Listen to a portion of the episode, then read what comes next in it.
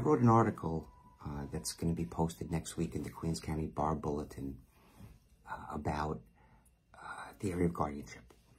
And uh, the, uh, the thrust of the article was that there are four types of guardianship across three different courthouses in New York. We have guardianship in the family court. That's where one person seeks to be the guardian, like the physical caretaker, a parental role for a child. No money is involved. Then there's the uh, type of guardianship in surrogates court. There's actually two of those, an Article 17 guardian and an Article 17A guardian. And uh, the 17 is similar to the guardianship in family court, except it has the additional um, uh, priority, obligation, the additional power of a guardian being able to handle money.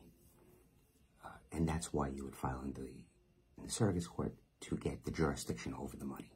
If a child uh, inherited money or was uh, the recipient of a personal injury or a lawsuit, monetary amount, you might use that Article 17.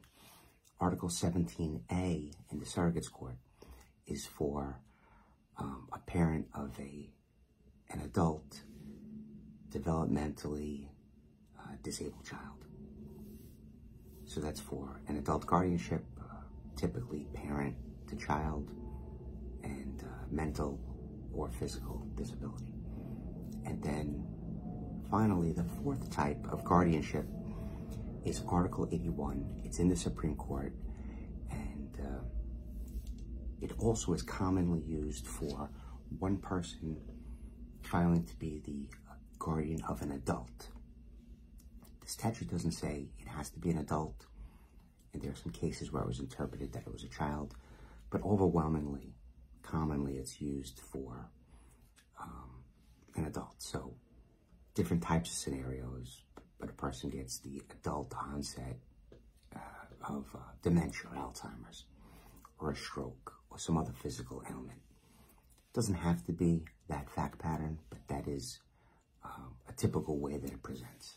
So those are the four types of guardianship across three courthouses, family court, surrogates court, and Supreme Court. If you need assistance with any of those areas of guardianship, I handle it, my office handles it. When does a guardianship take place in the family court? Well, broadly speaking, there are several uh, ways to bring a guardianship proceeding based on the need. When you file in family court, it's because you want to take care of uh, a child. So a minor child under the age of Interestingly enough, in New York, you go up to 21. You're legally an adult. You could vote, you could smoke, you could uh, gamble at 18, you could enlist in the military. But the New York Family Court retains jurisdiction over a person until they hit the age of 21. And the person that would file this petition would like to be the guardian or caretaker and assume very much a parental role in the life of a young person, infant all the way up to 21. Assist them with medical care, uh, securing a doctor, placing them on their insurance, um, enrolling them in school, helping them in all aspects of their life in very much the same way as a parent would. And that's why you would file in the family court. It has nothing to do with money or finances, just the care, the caretaking role of a young person. In New York, we have Article 81 guardianship, and a guardian is the court appointed person that takes care of the property and the person of an incapacitated person. That's the setup.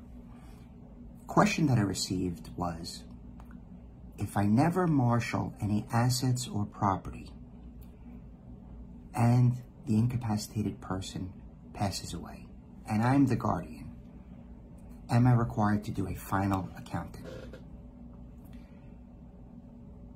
The answer, as in many things in the law, is it depends. Mostly, 99 point some high percentage, the guardian is required to submit a final accounting.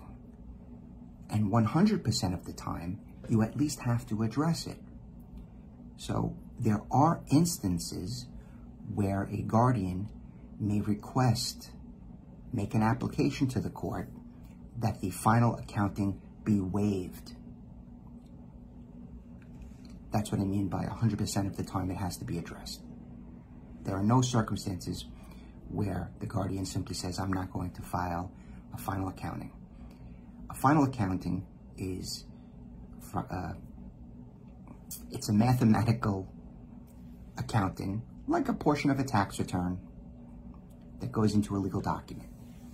And it consists of the time frame from the last filed accounting to the date of death. So if an accounting had been filed for all of calendar year 2020 and the person, the incapacitated person passed away uh, June 1, 2021, the final accounting would be for the period from the last filed accounting to June 1, which May 31, really, right? At June 1, I would, I would include. it's not like uh, that I'm too good with dates or anything. I just recently had a situation where the guardian was appointed and the incapacitated person passed away not long thereafter. And that guardian had no time based on circumstances, right? Uh, society and COVID and bank closings and needing a bond and having to take a training class. For a variety of circumstances, the guardian, from date of appointment until the date of death of the incapacitated person, had not marshaled any assets, had not gone to the bank, had not retitled any property, had not taken control of any asset of the incapacitated person. And in that instance, based on a sworn statement, the judge in the matter may be inclined to waive a final accounting. In the alternative, I have seen some judges that want the final accounting because the statute says a guardian should do a final accounting the accounting can be very simple. It'll be all zeros. Assets marshaled, zero. Uh, expenses spent, zero. You know, all, all of your numbers would be zero. Picture filing a tax return uh, and not having a job, right? So your numbers would be very simple. If you need any assistance with guardianship or filing of final accountings or motions, please reach out once a guardian is appointed, can there be a restoration, right? Really a, uh, a cancellation, a termination of the guardianship. So it would be a restoration uh, for the person back to their life pre court filing, pre adjudication of a guardian. Can it in fact be removed? Well, yes. There is a scenario in which the person that's been adjudicated an incapacitated person can file a petition advising the court that there's no more need for a guardianship, that I'm okay, that it's in my best interest for the guardianship to be terminated and permit me to have uh, my own auto- autonomy uh, as for as to my person and my property. Let me see what the actual language is.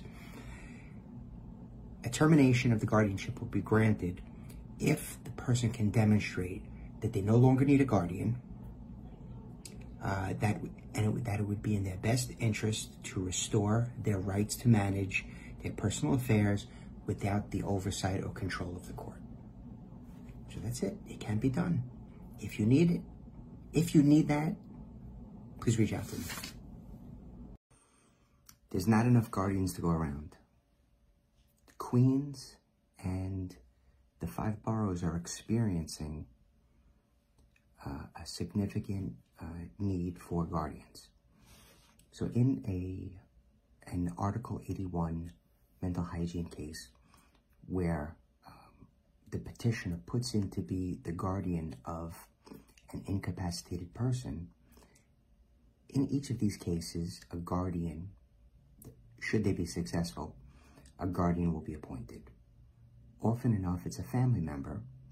However, there are people that don't have family members that are close, that have remained in the life of the incapacitated person, or have the wherewithal or ability to become a guardian.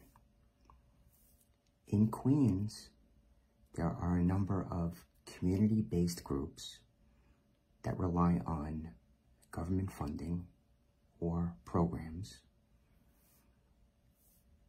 and they're overworked and overburdened and we're putting a call out to the elder law community, to persons that have been Part 36 trained. We're asking, please accept a pro bono appointment. If every attorney that has been Part 36 certified, maybe they now practice in surrogates court or in guardianship, but they do other tasks.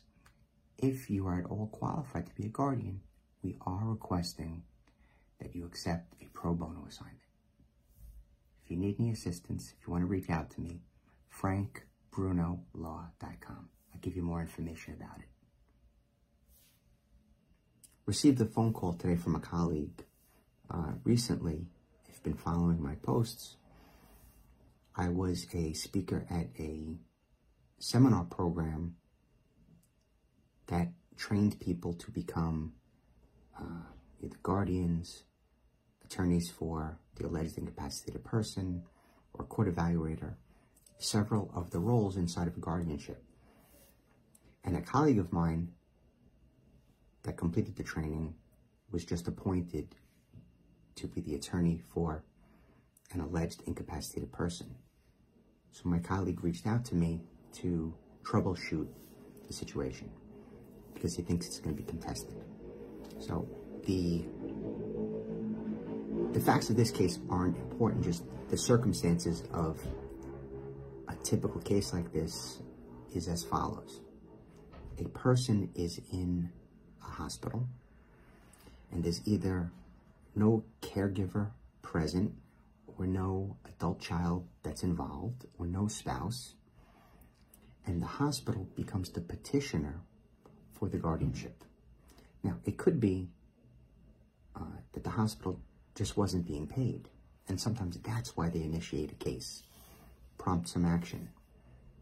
Uh, I don't know all the circumstances in this given case, but I am told that the facility filed and the person in question, the alleged incapacitated person, uh, said, I'm competent, I'm okay, I don't need a guardian. And that's why my friend, who's a very good attorney, and he was a good attorney in an adjacent field, right? He, he didn't have specific knowledge or experience in guardianship, but he has been a litigator for a number of years. So it's, it's a new role he's assuming, but he can certainly handle it. So if you have any questions about guardianship, I'm your guy. FrankBrunoLaw.com.